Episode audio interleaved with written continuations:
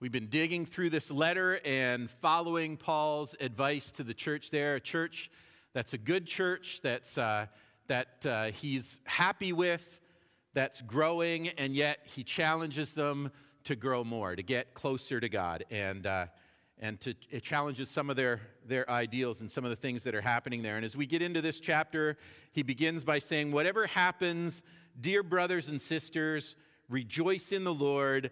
I never get tired of telling you these things, and I do it to safeguard your faith. So, right out of the bat, as he says those things, um, Paul is reminding us again that his whole attitude to life is rejoice. And remember, if you haven't been with us, uh, we'll let you know he's in jail at the time.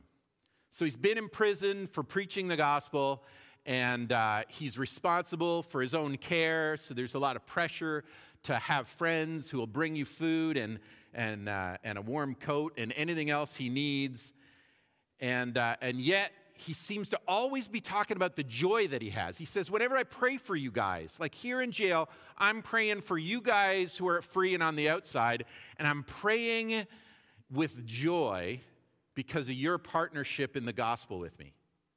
So he's, he's happy, he's joyful, even in his circumstances. And then he, he goes on and says, I never get tired of telling you these things, and I do it to safeguard your faith. Like he's about to remind them of something that. Uh, that he's told them before. He knows they kind of know this, but he says, I never get tired of telling you this because it's really important to safeguard your faith.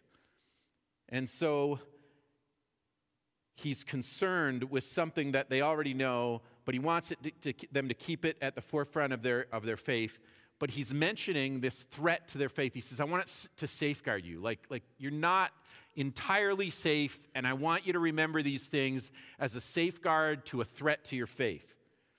And so, what's the threat to their faith? Paul says, Watch out for those dogs, those people who do evil, those mutilators who say you must be circumcised to be saved. now, that might sound like a pretty strong reaction, right? Calling them dogs and mutilators and uh, saying they do evil. Um, and, and you got to wonder why is he being so harsh? He's drawing this line in the sand and he's clearly creating this us and them between these people. But he says these guys are a complete, complete threat to what we believe about Jesus and the life that we have in Jesus. And so as they come to you, these dogs, these people who do evil, these mutilators, he says there's something wrong with what they're saying, and it really threatens this whole operation. Like the church is at stake here. And it's not just because he gets angry when some people disagree with him. It's not just because they have an idea that he doesn't have. it's not that kind of thing where they're, they're just debating over some fine point of theology. He's saying this is something that's dangerous. Now, you remember in chapter one, he says that some people are, are preaching from impure motives, right? And he says these other people are preaching with impure motives, and, uh, you know, I'm here in jail and things are kind of rough, but I've got joy about the fact that you guys are partnering with me in the gospel. But these other guys, they're preaching about Jesus, but they're doing it to cause me trouble. Like they're sure that they'll stir up things and people get more upset about people talking about Jesus and they'll take it out on me. And that's why these guys are doing it. Like they're preaching the gospel with impure motives. But in that case, he doesn't say, so have nothing to do with those guys or, or you should attack those guys or aren't they terrible? What does he say? He says it's really, it doesn't really matter, even if their motives are impure. Like that's between them and God, but at least they're talking about Jesus. At least they're preaching the gospel. And so he's able to be charitable even with people who are trying to cause him problems while he's in jail. He's able to be kind to them even though they're trying to really dig the knife in when he's in this really low and dangerous situation being in jail on trial for his life. And yet, this time, when he's talking about these particular people who are, are pushing circumcision, he goes, this is dangerous, and they're dogs, they're mutilators of the faith. And so you got to be watch out for them. That's like a problem. And so Paul, thanks, Dave. Uh, so Paul is saying that there's a problem with these guys that's even more dangerous than people out to get me or out to cause me problems. So he's, it's not that he's taken it personally, it's that he sees it as something that's dangerous for them. And so he says some are preaching the gospel and uh, out of impure motives, and that's, that's good actually because they're at least preaching. But these guys, they're totally dangerous. And so, what is it such a big deal that they believe that you have to be circumcised to be saved? Now, if you, if you remember the Old Testament, the people of God there, the Israelites, they were God's people. And one of the outward signs that they had that they were part of that family of faith, God had introduced circumcision to Abraham. And he'd said, You know, you're going to do this to your male children as a sign that you guys are separate, that you're my people, that you're my representatives on earth. Like, I'm going to teach you about me, and then you're going to teach the rest of the world. But, but this is just an outward sign, it's not magical but it, it's something that I'm going to get you to do to know that you're a completely separate kind of people. And so it's kind of this entry right. It's some in our, our, modern church believe that it's, it's kind of like baptism for, for New Testament believers. It's this entry rite. It's this thing that they do to say, you're one of the inside people. And so Paul uh, here is dealing with people that have a Jewish background and understand the Old Testament scriptures and come from that part of the family of faith, and yet they've started to believe in Jesus, but they haven't let go of the old ways, and they're saying, look, in order to really do this right, we got to do what God commanded Abraham and his descendants and all the people who are supposed to represent God's family on earth, and so we need to do this thing. And Paul's saying, no, not only do we not have to do it, but what they're saying to you, how they're teaching that, is actually dangerous to the faith. So, why is it such a big deal that they believe you have to be circumcised? If we, and why does it matter to us? Like, nobody is, is coming here, in here on Sunday mornings and saying, by the way, you guys, you need to be circumcised, right? Nobody is pushing us to do that. So, what difference will this passage make? What is Paul not just teaching them, but what can we learn from it that applies to our faith? And if we don't have people trying to convince us to do that, what difference, right? What, what's the big deal? And Paul explains his strong reaction this way. He says, For we who worship by the Spirit of God are the ones who are truly circumcised. We rely on what Christ Jesus has done for us. We put no confidence in human effort. He says, We who worship by the Spirit and are the ones who are truly circumcised. We're, we're like really the family of faith. We don't need to do the physical circumcision because we're inside. Like we've been initiated into the family of faith without that outward sign. We worship by the Spirit of God and we rely on what Christ Jesus has done for us. And so, Paul calls them dogs, and he, and he isn't saying that it's circumcision instead of believing in Jesus. For them, they believe in Jesus, but they think you need to add the circumcision to it, that that's also something you have to do. And so they're saying you need both. And Paul then uh, starts to talk about his reaction to that, and he explains to us why it's so important. And he lists these uh, things that he's got going for him, his spiritual pedigree, if you will, the things that he's inherited and uh, the things that, uh, that he's done. And so he says, I was circumcised when I was eight days old. I'm a pure blooded citizen of Israel, a member of the tribe of Benjamin, a real Hebrew if there ever was one. I was a member of the Pharisees who demanded the strictest obedience to the Jewish law. I was so zealous that I harshly persecuted the church. And as for righteousness, I obeyed the law without fault. He lists it and says, I was circumcised when I was eight days old. I was, I'm a pure blooded Israelite. I'm of the tribe of Benjamin. I'm a real Hebrew. Like my parents raised me in this, and they did all those things, and I'm part of, uh, like them, I, I grew up in a, a, a, an Israelite family. I followed the customs that Abraham had. I was circumcised on exactly the day I was supposed to be. I'm pure blooded citizen of Israel. I'm the tribe of Benjamin. I've got this status. I'm a real Hebrew if there ever was one. And then he says, on top of that, I'm a member of the Pharisees. Now, the Pharisees we know some stories from the New Testament, but if you set those aside for a moment, the Pharisees are like the back to the Bible guys of their time. They're the Old Testament version of people who say, like, the Bible's really important, the scriptures are what matter, and we need to obey them, we need to obey them fully. And so they're really serious about their faith.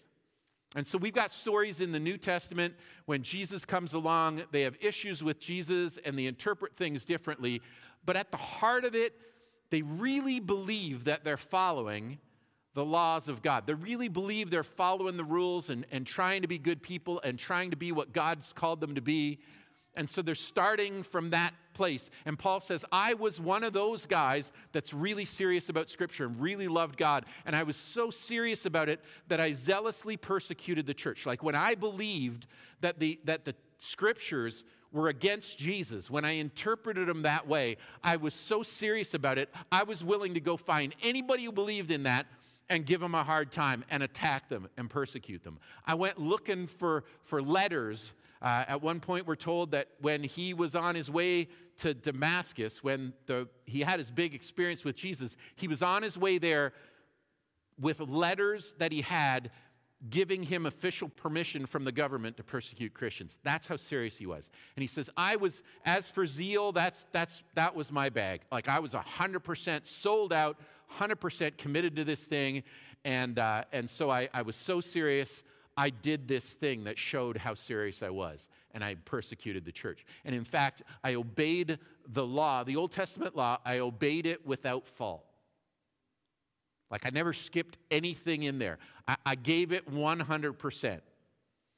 and he says, That's what I did. So I inherited a faith from my family. I grew up in just the right place and all the things that would impress them. I was circumcised. I, am tribe of Benjamin. All these things that a, a, a lot of the people of the, uh, of the Israelites would have respected. And he says, I got the same pedigree they do. I, I'm not saying it's not important because I'm not willing to do it. I've already done that. And I've already shown how serious I am about my faith. And I did all those things and, and persecuted the church because I was so serious about what I believed. Just like these guys are serious about what they believe, and they really believe they're doing something right for God by teaching this circumcision thing. So he's not just saying, as he unpacks it, he says, I was so serious about these things that I did them without fault. But then he says, none of those things actually matter. And he says, I'm not just saying that you don't need to add circumcision to faith in order to be saved. He lists all these spiritual advantages that he's had, all these pedigrees, all these things that would have been impressive to this other group. And he says, all of that, but, you know, we don't rely on those things. We rely on what Christ has done for us. And so the first part is his advantages, the second part's his accomplishments, and, uh, and yet none of those things, including circumcision, is a bad thing. But he says we don't rely on that. We don't rely on that alone, and we don't rely on Jesus and that. He's not ashamed of any of it, except the part about persecuting the church. That he's ashamed of.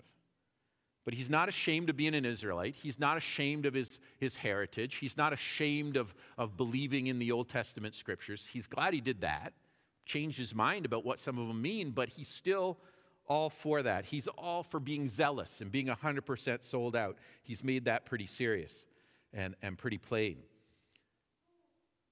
But he says, I once thought these things were valuable, but now I consider them worthless because of what Christ has done. Yes, everything else is worthless when compared with the infinite value of knowing Christ Jesus, my Lord.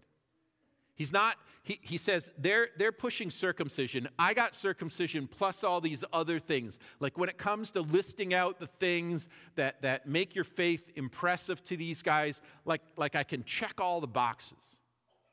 He says it's not just that I'm saying circumcision plus Jesus isn't necessary. He's saying circumcision plus anything else. The whole list that I've, uh, I've listed, which obviously some of them would have been impressed by, and maybe some of them were being towed towards these guys and starting to believe what they said. But he says, no, no, it's not just circumcision. And it's not just circumcision and being part of the Israelites. And it's not just that I was circumcised on the eighth day. And it's not just that I, I, I did all these things and zealous. He says, look, all those things fall in the category of worthless when compared with the infinite value of knowing Christ Jesus, my Lord.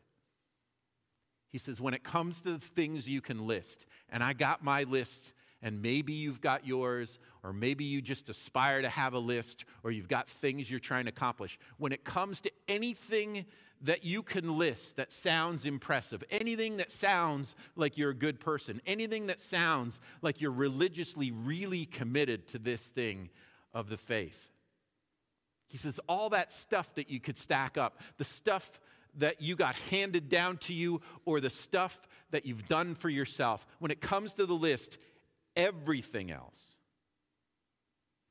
everything that you could list, worthless, garbage, when it's compared to knowing Jesus. If you've got Jesus, anything else that you add to it is nothing. C.S. Lewis put it this way He said, The man who has Jesus and everything has no more than the man who has Jesus and nothing else. Like if you got Jesus, you got everything you need, and not just bare minimum, but everything. And Paul says, nothing, nothing compares with it, nothing's equal to it, but nothing is even secondary to it. Nothing even makes the list if Jesus is on the list because he's it and he's all of it. And so he tells us knowing Jesus is like the one thing in his life that he's hanging on to that matters. And so the reason that he's upset with these guys is not just that they're Jewish and they're pushing circumcision, but the thought that anyone would add something to knowing Jesus that you have to do. And then he goes on to unpack what he means about knowing Jesus. He explains what it means uh, to know Christ Jesus as Lord in that way. And he says, I want to know Christ and experience the mighty power that raised him from the dead. I want to suffer with him, sharing in his death, so that one way or another I will experience the resurrection from the dead. Paul says, I want to experience firsthand. Like, I, I want to experience that power that pulled Jesus out of his grave clothes and raised him from the dead and pushed the stone away and sent him back walking on the earth alive after they'd crucified him. I want to experience that kind of power. I want that kind of power at work in my life. I want to know Jesus not just intellectually. I don't just want to know stories about him. I don't want to know things that I believe about him. I want him at work in me in such a powerful way that it's the same kind of power that pulled him out of the grave. He wants to experience the resurrection from the dead. He says, I want to come alive the way that Jesus came alive in that moment. And in order to experience that, he says, I want to know the fellowship of sharing in his suffering. I want to share Jesus' suffering and death first so that I can know the resurrection. I want to suffer with him, sharing in his death, so that one way or another I will experience the resurrection from the dead. Now, see, sometimes people can, can take that thing that we need to know Jesus and we need to have faith in Jesus, and they go, Well, we have faith in Jesus, then we don't do anything. So we just, you know, we do that, and, and oh, well, we live our lives, we try to be kind of nice, but there's, if there's nothing we can add to it, the way Paul says it, if there's nothing that goes along with that, and there's nothing that you need to have Jesus and, then, then they think, well, then the, uh, you know, the pressure's off and I can just go around and do what I want and I can just live how I want. And I'll, I'll try not to be too bad, but it doesn't really matter if I'm bad because I've got Jesus. But Paul says, no, to know Jesus is to know his resurrection power. He wants to know Jesus not just in a, in a way in his head. He doesn't want to know the ideas or the stories about Jesus. He says, I want to know Jesus right with me. I want to know Jesus inside of my life. I want to know his power working in me. And I want, I want to know his power that can raise me from the dead way I've been living to real resurrection life. He says, I know that in order to be raised from the dead, you got to be dead, right? Like Jesus didn't fake it. He wasn't like partially, you know, uh, in trouble, kind of looked like he was dead, and they put him in there, and, and he kind of revived, and he crawled out and pushed the stone. That's not what happened. That's not what we believe, right? We believe he was dead, dead, and he was buried, and three days later, despite having been effectively murdered by professional killers, which is what the Romans were, he came back to life and he tore off the grave clothes. And the stone was rolled away by the power of God. And he walked around and he appeared to them in small groups and he appeared to them in big groups. He, he walked through walls into the upper room and he showed them his, his, his nail prints in his hands. And he met with them on the beach and he cooked them breakfast and he ate it with them. And he gathered with them a huge crowd on a mountainside and he ascended into heaven. Like he was alive again.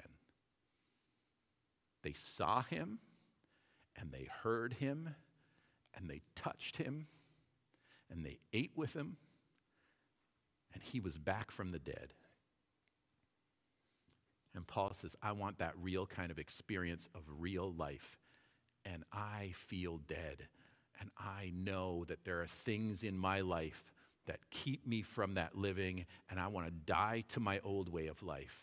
I want to die to my selfishness. I want to die to the life that I have ruined. And I want to rise again with new resurrection life. And I want to start all over, fresh and clean and faultless. And Jesus can do that in me by his power. And so he says, Something will happen in me and something will change me. It'll change the way I think and it'll change the way I act and it'll change the way I live. And there will be resurrection power that there wasn't in my life before. And the only way I can get there is if that old selfish part of me that I've been hanging on to is dead. I got to die to that so I can live to this. And he says, I, I, don't even, he doesn't even really understand how it works. He says, I want to know Christ, experience the mighty power that raised him from the dead. I want to suffer with him, sharing in his death, so that one way or another, like I don't know how this works, one way or another, I can start to live the resurrection.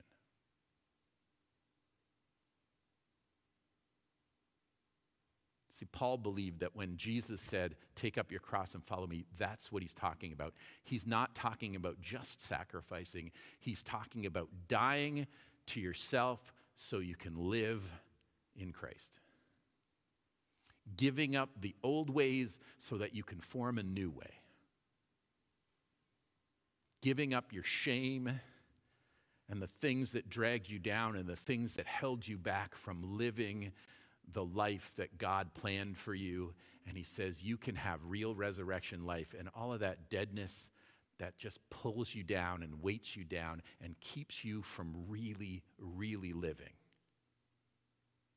When Jesus invites us to abundant life, that's what Paul's talking about this life that is full and free and good and purposeful, that has a, a, reason to live, a reason to get up in the morning, that lives exactly like you were designed to live, and you feel finally like you're the real you that you were always born to be.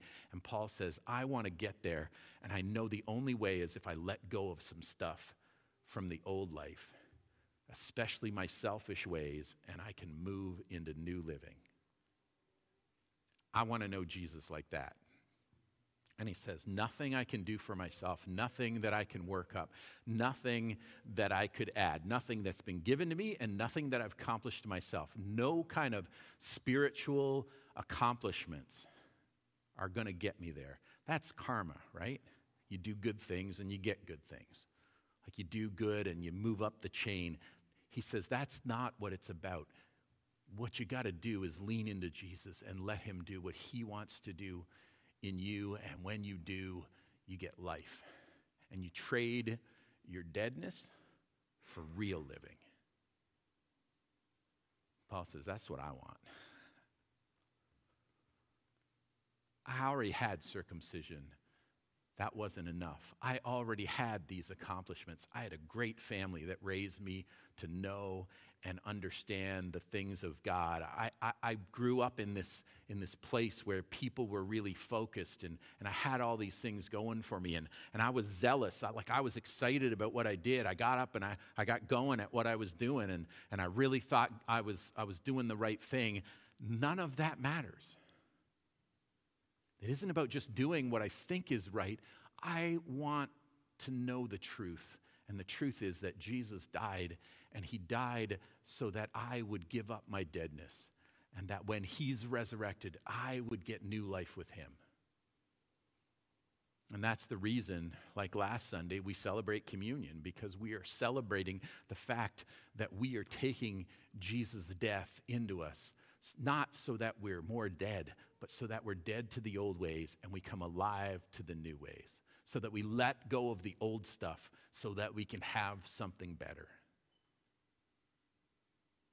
We let go of our selfishness and we gain this selfless mission that Jesus had to live for other people. Just like Timothy and, and Epaphroditus did and we get on mission with Him, and we get this satisfaction of just knowing our lives matter and we make a difference in the world. Paul says, I have had enough of all those other things, and they're all dead compared to Jesus. But when I know Jesus, at those moments when I see Him clearly and understand Him and allow Him to live in me and work on me, I become truly alive. And I don't want the old things anymore. I don't want that old life. I want the new one. I don't want the deadness. I want the resurrection. And nothing, nothing's anywhere near as good as that. I would trade everything for that.